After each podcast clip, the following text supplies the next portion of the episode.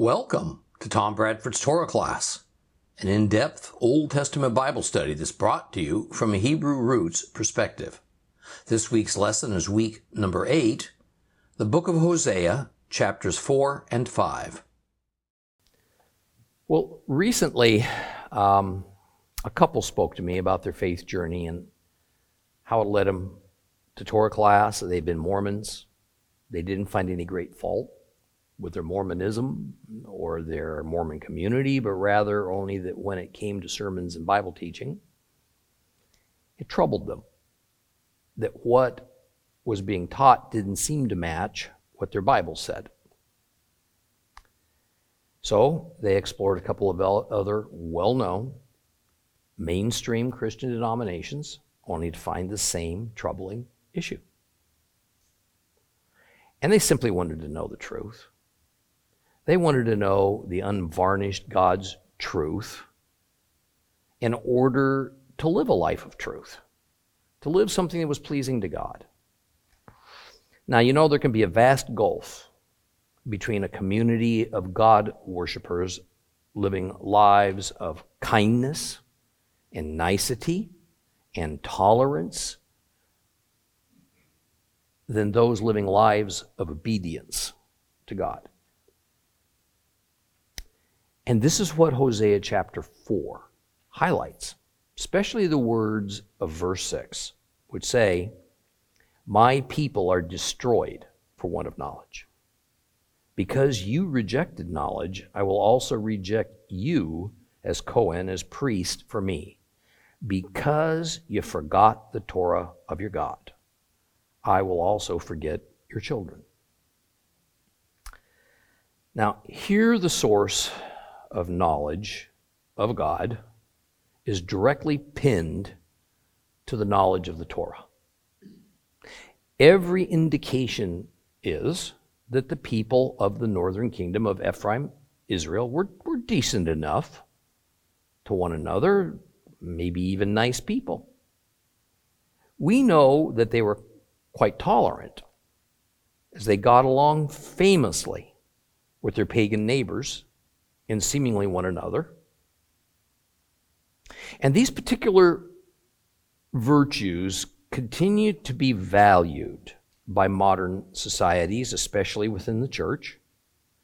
Yet, as we're learning in Hosea, kindness, nicety, tolerance must be defined by God's Torah, not by the societies of men. I want to pause here to make clear that in no way am I suggesting that the books of the New Testament fall outside of this knowledge. On the other hand, the New Testament did not change the dynamics and the principles and laws set down in the Torah as it is usually said to have. It affirmed them. Romans 3 29 through 31. Or is the God, or is God the God of the Jews only? Isn't he also the God of the Gentiles? Yes, he is indeed the God of the Gentiles, because, as you will admit, God's one. Therefore, he will consider righteous the circumcised on the ground of trusting in the uncircumcised through that same trusting. Does it follow that we abolish Torah by this trusting? Heaven forbid.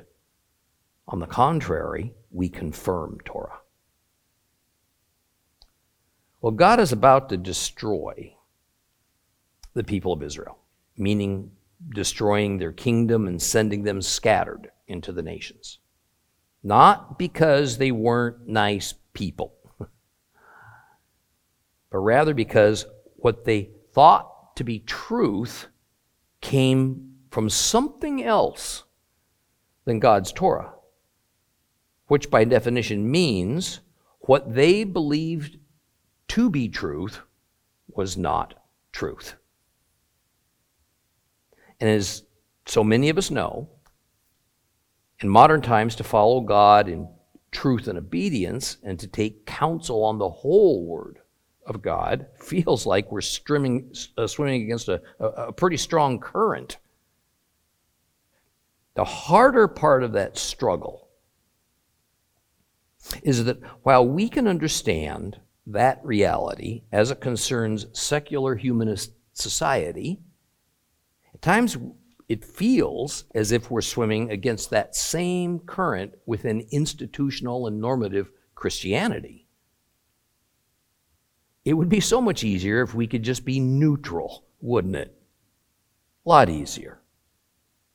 You know, if we could find a happy, comfortable place in the middle as kind of a religious Switzerland. And yet, God gives us no such option. There's truth, and there's not truth. Ephraim Israel wasn't intentionally abandoning Jehovah, they just wanted to exist in that middle ground.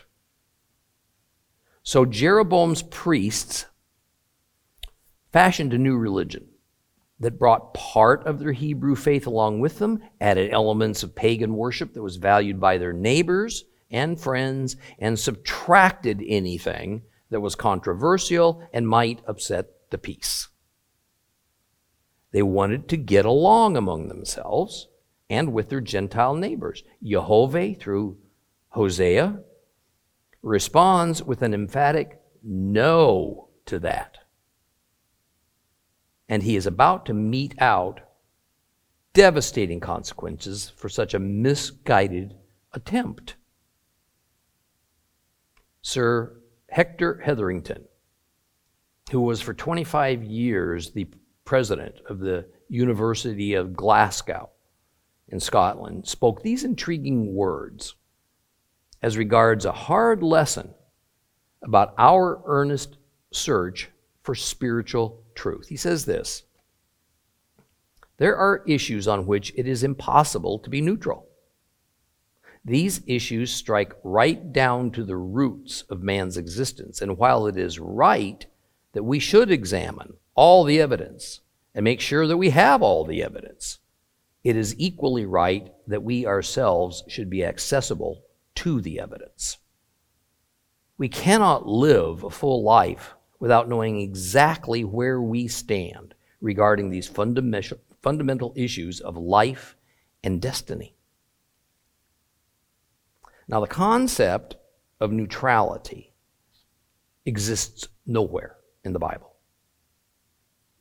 Neutrality is not part of God's character biblically. Therefore, it's not to be part of ours. To God, knowledge only means knowledge of His truth. Wisdom only means wisdom from heaven. And this kind of truth is not found in our nice thoughts or human law codes or on college campuses, nor in increased intellectualism. There is one source alone for it the Bible. And more specifically, according to the Holy Scriptures, it's the Torah. Now, it's quite telling that in the final book of the Bible, Revelation, we find a teaching about the subject of neutrality and where spiritual knowledge is supposed to come from, but too often it does not. In Revelation 3, verses 14 through 19, to the angel of the messianic community in Laodicea, write, Here is the message from the Amen, the faithful and the true witness, the ruler of God's creation. I know what you're doing. You are neither cold nor hot. Oh, I wish you were either one or the other. So, because you're lukewarm, neither cold nor hot, I will vomit you out of my mouth. For you keep saying, I'm rich. I've gotten rich. I don't need a thing. You don't know that you are the one who is wretched and pitiable and poor and blind and naked. My advice to you is to buy from me gold refined by fire, so that you may be rich, and white clothing, so that you may be dressed and not be have to be ashamed of your nakedness, and eye salve to rub on your eyes, so that you may see. Now, as for me, I rebuke and discipline everyone I love.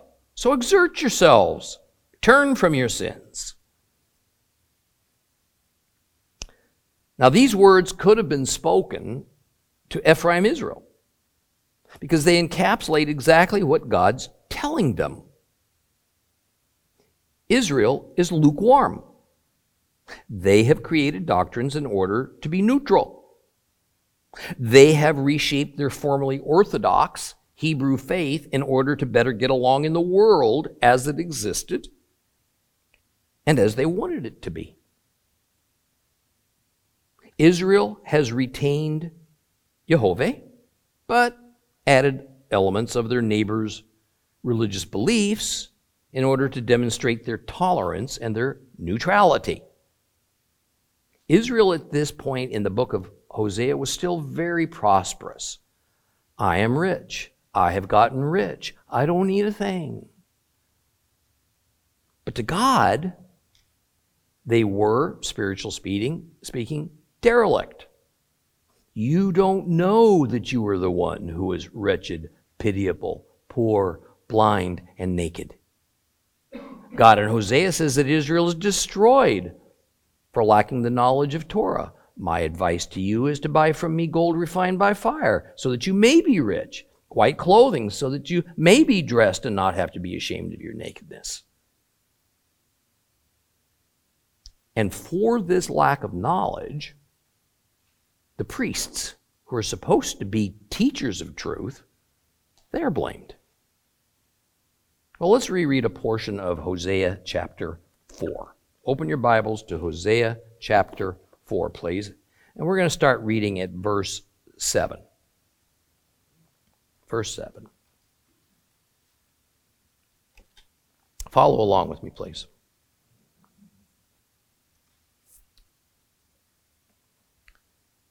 The more they increased in number, the more they sinned against me. I will change their glory into shame.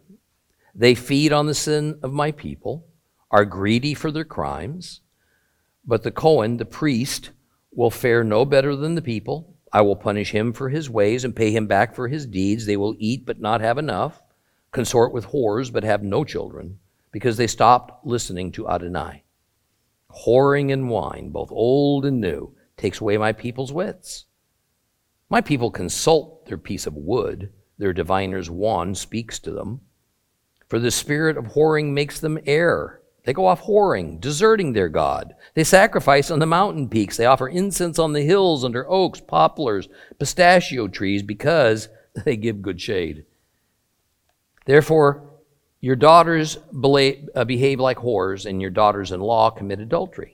I'm not going to punish your daughters when they act like whores or your daughters in law when they commit adultery because the men are themselves going off with whores and sacrificing with prostitutes. Yes, a people without understanding will come to ruin. Now, if you, Israel, prostitute yourself, still Judah has no need to incur such guilt. Don't go up to Gilgal or up to Beit Aven. And don't swear as Adonai lives, for Israel is stubborn as a stubborn cow. Will Adonai now feed them like a lamb in a big pasture? Ephraim is joined to idols. Let him alone. When they finish carousing, they start their whoring. Their rulers deeply love dishonor. The wind will carry them off in its wings, and their sacrifices bring them nothing but shame.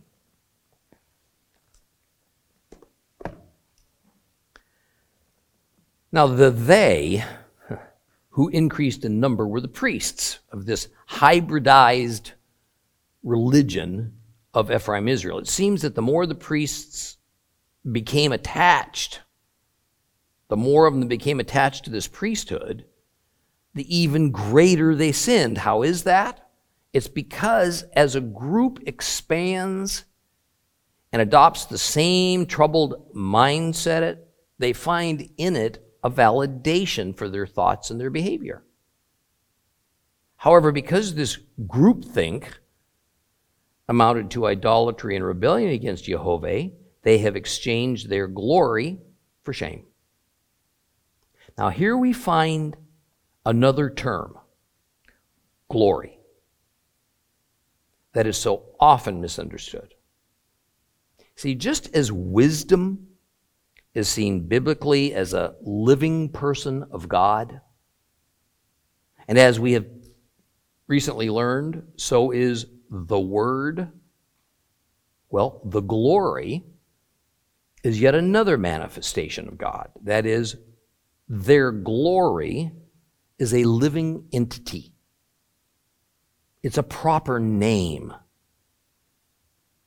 The prophet Jeremiah also exposes this name as a specific manifestation of God in Jeremiah 2, verses 10 through 12. Cross to the coasts of the Kittim and look. Send to Kedar and observe closely. See if anything like this has happened before. Has a nation ever exchanged its gods, and theirs are not gods at all? Yet my people have exchanged their glory for something without value. Be aghast at this, you heavens. Shudder in absolute horror, says Adonai. So while in Hosea, knowledge that the glory is a name for a manifestation of God that's assumed, in Jeremiah, it's explained. The glory is the God that the Hebrews exchanged for something without value, and it's an absolute horror. So, to be clear, God is saying in Hosea 4 7 that Israel has exchanged their God, here going by the name of the glory, for gods of shame, the gods of the Baal system. So in verse 8, the priests are accused of feeding on the sins of the laymen of Israel. Now, I love what Douglas Stuart in his commentary on Hosea says. He says this Instead of teaching the people the nature of righteousness and motivating them to seek it, the priests are prospering via the Old Testament equivalent of selling indulgences.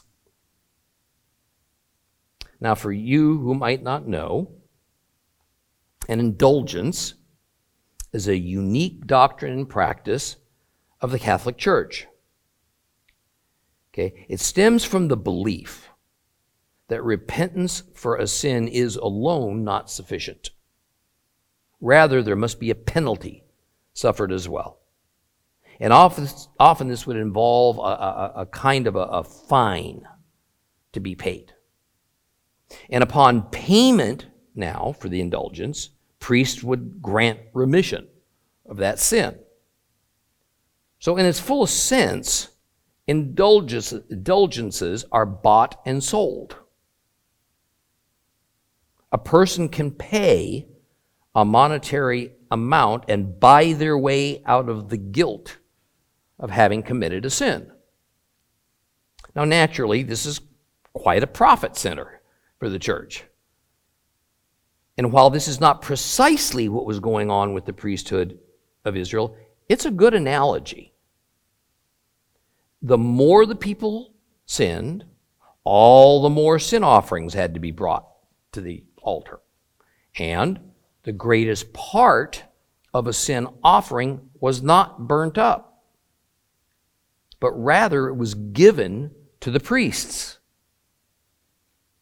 Further, at this time, because Israel had several holy sites with altars and priests to accompany them, then one can only imagine how many sin offerings were brought by the common people every day and how much the priests profited from it. So the priest's motivation was not to teach the people correctly, but rather to virtually lead people into sin so that the priest could benefit from it, doing it all under the cover of religion. Now, the conclusion and consequence for this situation is found in the next verse.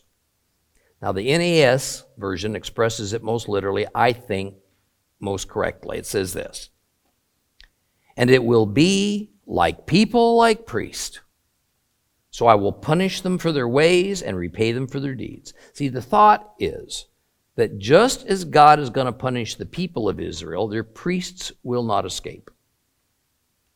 They too will suffer right along with the people. Now, I'd like to give you an analogy that is meant only to help this verse impact us as it should.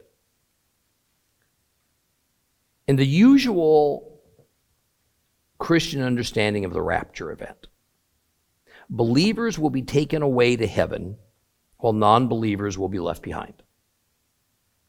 Now, it is generally pictured that many churchgoers who are convinced in themselves that they are indeed believers and saved will be left behind because they are not truly faithful or they've been some kind of pretenders. However, it's kind of unimaginable to most that those left behind could ever be the men standing behind the pulpits. So while many laymen in the church might not be terribly surprised at not being raptured, it would be unthinkable to the men who went to seminary and who lead many in prayer and have dedicated their lives to leading congregations that they weren't included. The idea underlying verse 9 is that the priests in Ephraim, Israel, are certain. They must be exempt from God's punishment simply because they are priests. God says, not so fast. People and priest will be treated the same. Well, verse 10 refers back to verse 8. The eat, but it will not be enough refers to the portions of the sin offerings that the priests receive. This is both literal and it's a metaphor. Not being enough means, despite all they get, it's never enough. They always want more. You know, it's pretty human. The more we get, the more we want. Satisfaction and contentment with our particular level of abundance is only sometimes fulfilling, especially if our aim is to constantly increase our abundance.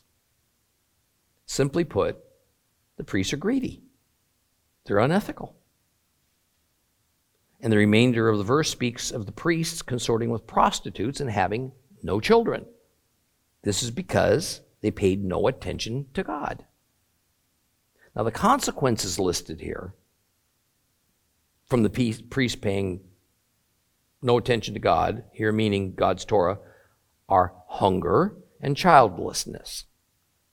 The curses are actually curses listed in the Torah for these particular offenses. At the same time, these results are both literal and symbolic. Their coming exile will indeed cause them hunger, lack of food, Prostitution means the priests indeed consorted with whores.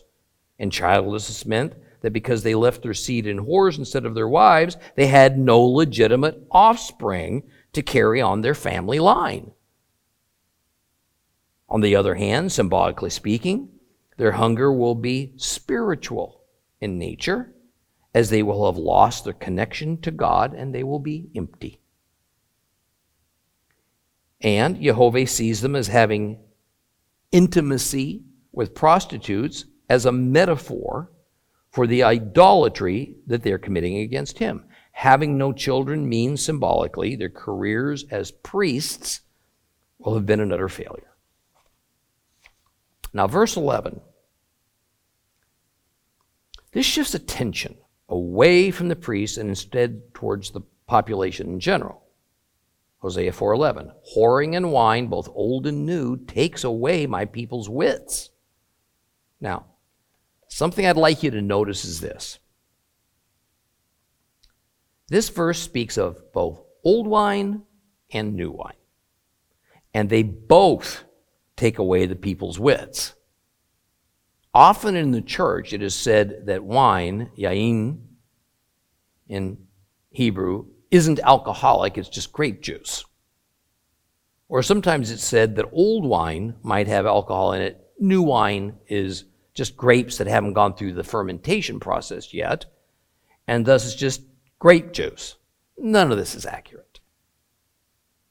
New wine means it comes from a recent harvest, and indeed has fermented, but has a relatively low alcohol content suitable for religious ritual. compared to older wine that has only gotten stronger with time. So I'm going to paraphrase this verse to give you the sense of it. Okay? The people have become so eager to drink and get drunk that it has driven them to the brink of madness. Pleasure has become everything at any cost, and they derive their pleasure from excessive drinking and then making the typical bad decisions that come from that inebriated and therefore uninhibited state of mind. Now, for the men, indulging their sexual lusts with prostitutes has gone hand in hand with their drunkenness. See, it's important we understand that most men were married. It was just the culture. So we are to understand that they have whores they visit even though they have wives at home. Now, I say this now because some verses coming up require that we know that. Verse 12 then draws a parallel between these drunken sexual lusts and how this affects their spiritual relationship with Jehovah. Verse 12 says, My people consult their piece of wood, their diviner's wand speaks to them, for the spirit of whoring makes them err. They go off whoring, deserting their God. Now, the same mindset that allows them to commit these debaucheries and to behave in such an immoral way is entirely connected to their worship practices. The piece of wood they consult is not an idol. Okay, it is further defined as the diviner's wand. Now, it's probably referring to a stick that was stood up in the center of a circle. And the circle would have different words written in different sectors of that circle. And a diviner, a priest, would let go of the stick and it would fall into one of the sectors such that wherever it did land was considered as the divine answer from God for their inquiry. Well, Jehovah here mocks this entire religious ritual as nonsense. What causes his people to do this absurd thing? Their spirit of whoring, metaphorically meaning idolatry, and the result is to desert Jehovah. And yet, their spirit of whoring, again, idolatry, is directly connected to actual whoring with prostitutes.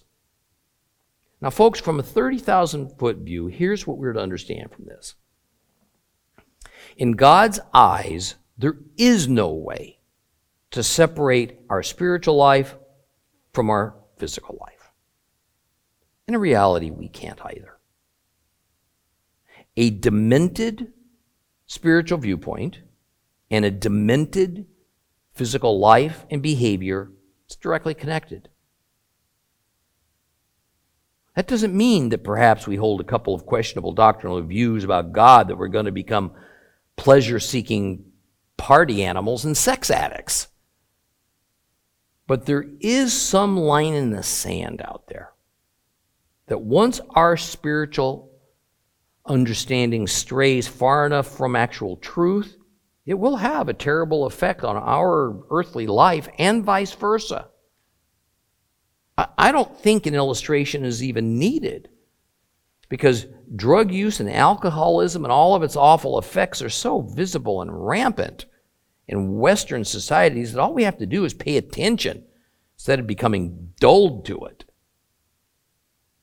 You know, I think it's probably close to non existent that you could find a person who lives in a perpetual drug or alcohol induced haze who has any kind of an actual relationship with God that God accepts.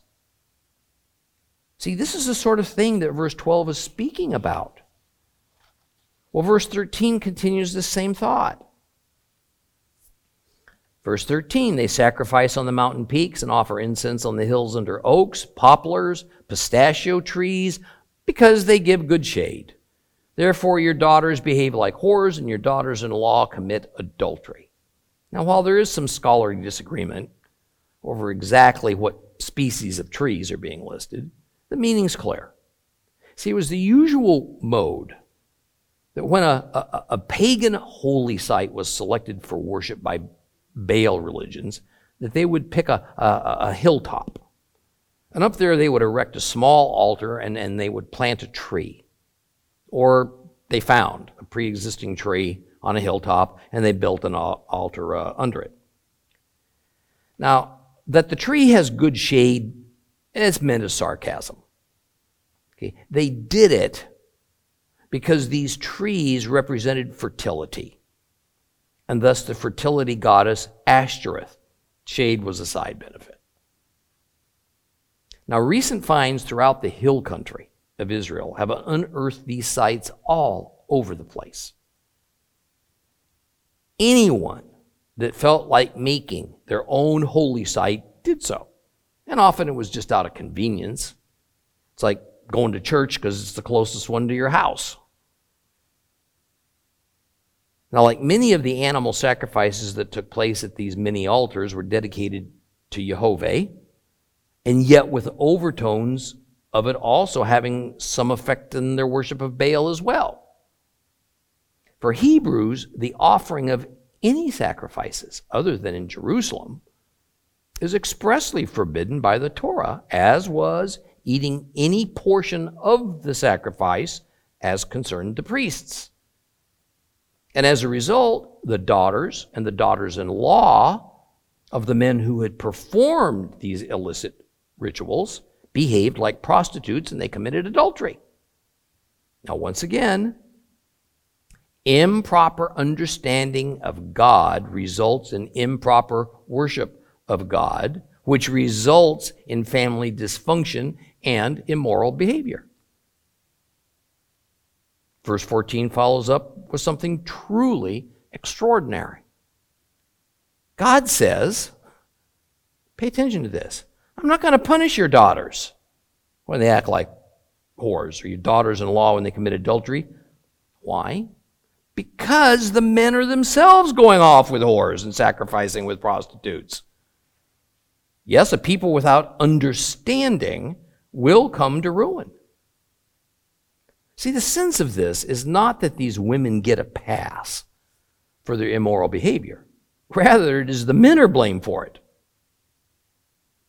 Despite the fact that by Christ's day adultery was considered by the Jews as a, only a female crime, and despite a belief by many in the church that in the Old Testament women were held to a different standard than men when it came to marriage and sex, that simply isn't true.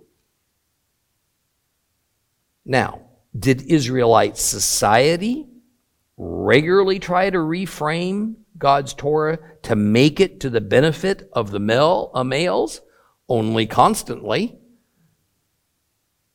There's no denying that Israel was always a male dominant society, and there's no denying a dominant family role that males are to play according to the Torah, yet women were not treated as cattle, not second class citizens, nor was it that women didn't have rights. Men were not given a pass for the same sins that women might commit, especially when it came to marital unfaithfulness. Even so, it had been a nearly continuous custom to set women in the back seat and simply weak, uh, wink rather at the sexual sins of the males. So, God is saying this in verse 14 Men, men, I am not about to condemn your women and then look the other way for you. You think it's fine for you to commit adultery by having sex with these whores, but then turn around and you want severe punishment for your daughters, and by extension your wives, for becoming the whores that other men visit. Pretty strong stuff. See, he says, look, this entire society is so out of control and wicked because you have no understanding of what's right and what's wrong. This entire society is utterly ruined. Men, women, husbands, wives, sons, daughters, a whole lot of you. I want to briefly touch on something that the more time goes by, the more I learn, I guess, I'm a little less convinced about. That something is called cult prostitution. That is, that the various pagan god systems had women that worked for them in which ritual sex was performed as a regular worship practice. Now, it's not so much that I don't think that it happened. I'm just more and more coming to the conclusion that it was not as rampant and as usual as is regularly thought to have been, and was actually kind of an outlier. So the increase of that activity seems to have occurred mainly at various pagan festivals. Likely had to do with a population influx of males looking for a good time. And so, kind of like cotton candy vendors at a fair, the prostitutes came out in droves to take advantage of the crowds. This as opposed to an increase of prostitution for purely religious reasons. Now, what was just said in verse 14 is now followed by what is really a parenthetical statement in verse 15. It says, If you, Israel, prostitute yourself, still Judah has no need to incur such guilt. Don't go up to Gilgal or up to Bet Aven and don't swear, as Adonai lives. See, there are a number of Bible academics that don't think this statement belongs here. That rather, it was a gloss that was added much later. Now, I, I just don't find that credible. There, there's no good reason to decide that this statement doesn't belong here because it was earlier established in Hosea that these circumstances don't currently apply to Judah. This, this seems to be a veiled call for those of Israel who desire to live a different and better lifestyle than their brothers, to go to Judah where they weren't committing idolatry. And in the end, then they wouldn't suffer exile. God says to those Israelites that might be heeding Hosea's message to turn from their ways and to not go up to Gilgal or to Bet Aven in order to worship, and further, they shouldn't swear now, this means don't make an oath at those places, probably inappropriately using God's name as the guarantor of that oath. So, what was wrong with worshiping at Gilgal or Beit Aven? Well, Gilgal was actually where the wilderness tabernacle was set up for a while. After all the tribes of Israel crossed over the Jordan River, although there was there were more than just one Gilgal, However, in time, the tabernacle went into disrepair. A lot of wrong worship practices occurred there, so that it gained a pretty bad reputation. Beit Aven means house of trouble. Very likely, what this is actually referring to is the place called Beit El, house of God. See, in literature, what we're, what we're seeing here is called a metonymy. And it, what is it is, it's a sarcastic rebuke. By giving a name to something that's the opposite of its original meaning.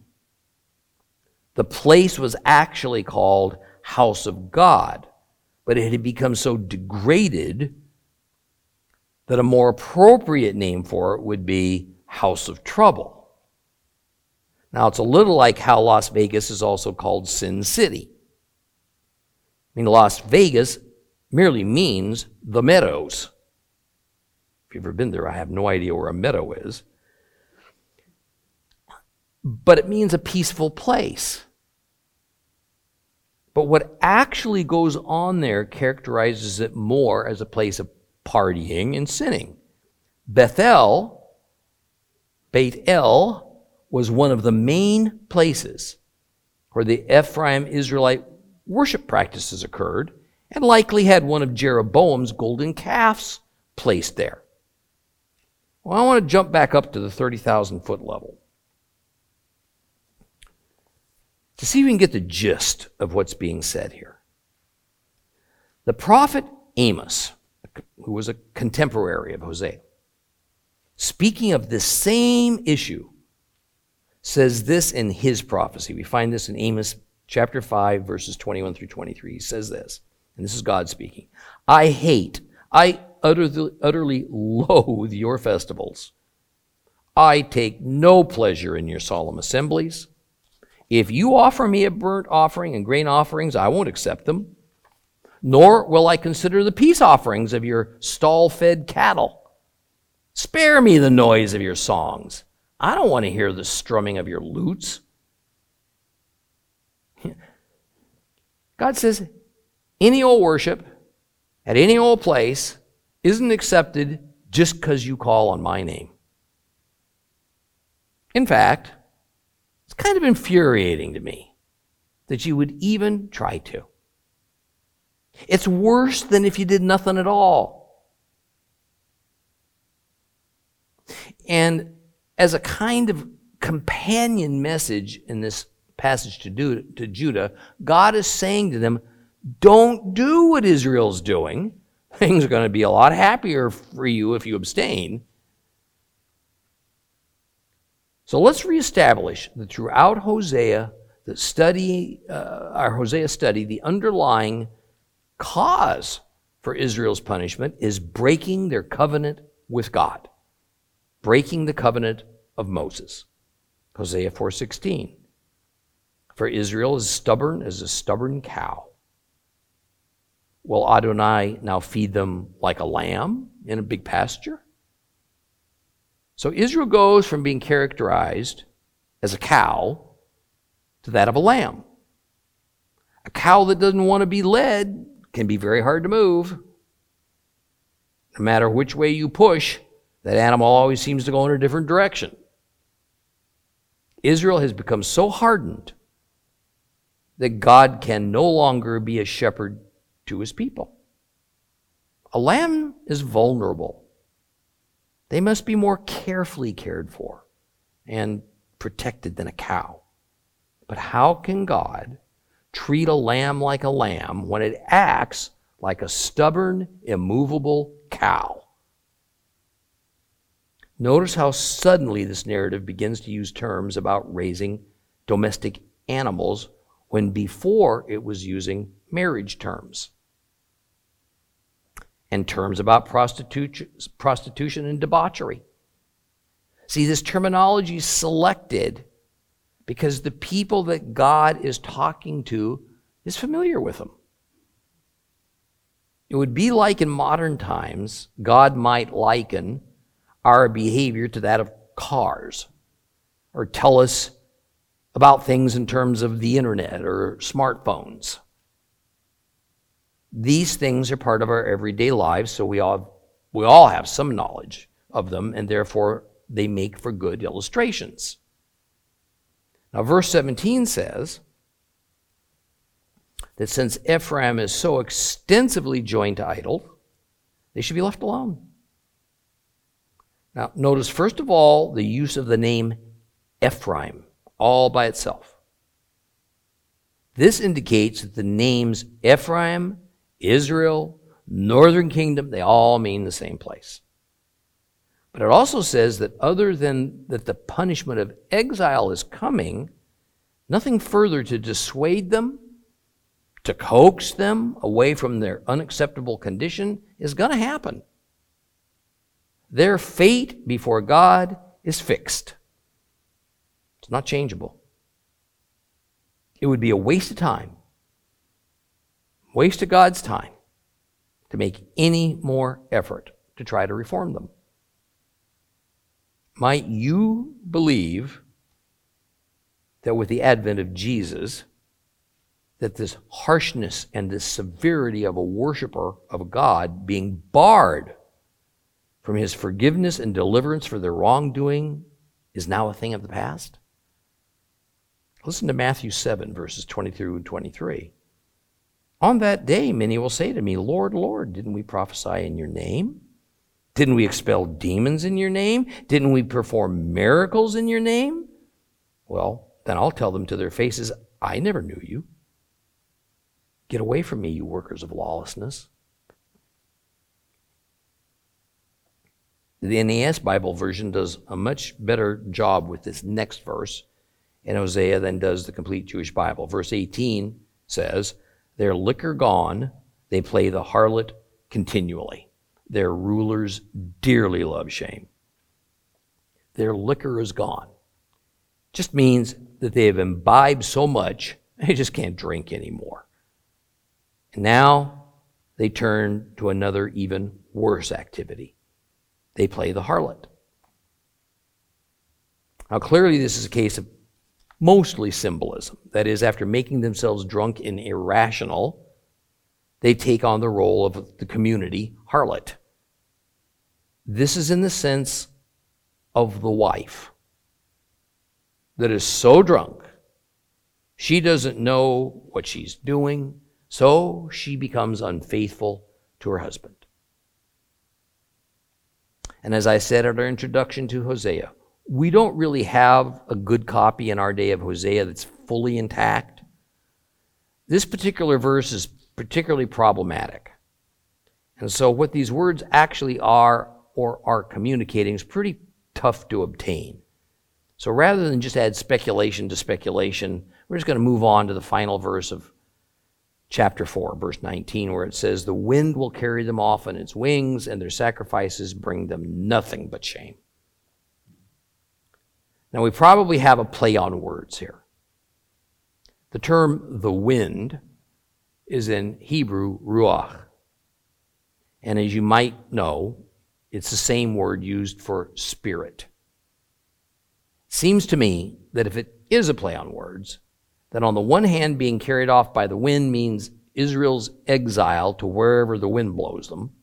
On the other hand, it's also probably a reference to the prostituting spirit that God says now characterizes Israel. Therefore, as a result of this prostituting spirit, their sacrifices to Jehovah amount to shame because he doesn't accept them. Let's move on to chapter 5. Open your Bibles back up to Hosea chapter 5. Hosea chapter 5. We'll just barely get started in it. Follow along with me, please. Hosea chapter 5, verse 1. Hear this, Kohanim, priests. Pay attention, house of Israel. Listen, house of the king, for judgment is coming to you. You have become a snare for Mitzpah and a net spread over Tabor. The rebels have deepened their slaughter, and I am rejected by all of them. I know Ephraim. Israel's not hidden from me. For now, Ephraim, you are a whore. Israel's defiled. Their deeds will not allow them to return to their God, for the spirit of whoring is in them. They don't know Adonai. Israel's arrogance will testify in his face. Israel and Ephraim will stumble, stumble in their crimes. Judah too will stumble with them. With their flocks and herds, they will go in search of Adonai, but they won't find him. He has withdrawn from them. They have betrayed Adonai by fathering foreign children, and now within the month, the invaders will devour their lands. Blow the shofar in Gibeah, a trumpet at Ramah Sound an alarm at Beit Aven. Behind you, Benjamin. Ephraim will be laid waste when the day for punishment comes. I am announcing to the tribes of Israel what will surely happen. The leaders of Judah are like men who move boundary stones. I will pour my fury out upon them like water. Ephraim is oppressed, crushed by the judgment, because he deliberately sought out futility. Therefore, I am like a moth to Ephraim, like rottenness to the house of Judah. And when Ephraim saw his sickness and Judah his wound, Ephraim went to Ashur, and he sent envoys to a warring king. But he can't heal you, he can't cure your wound. For to Ephraim I'll be like a lion, and like a young lion to the house of Judah. I will tear them up and go away. I'll carry them off, and no one will rescue. I will go and return to my place till they admit their guilt and search for me, seeking me eagerly in their distress.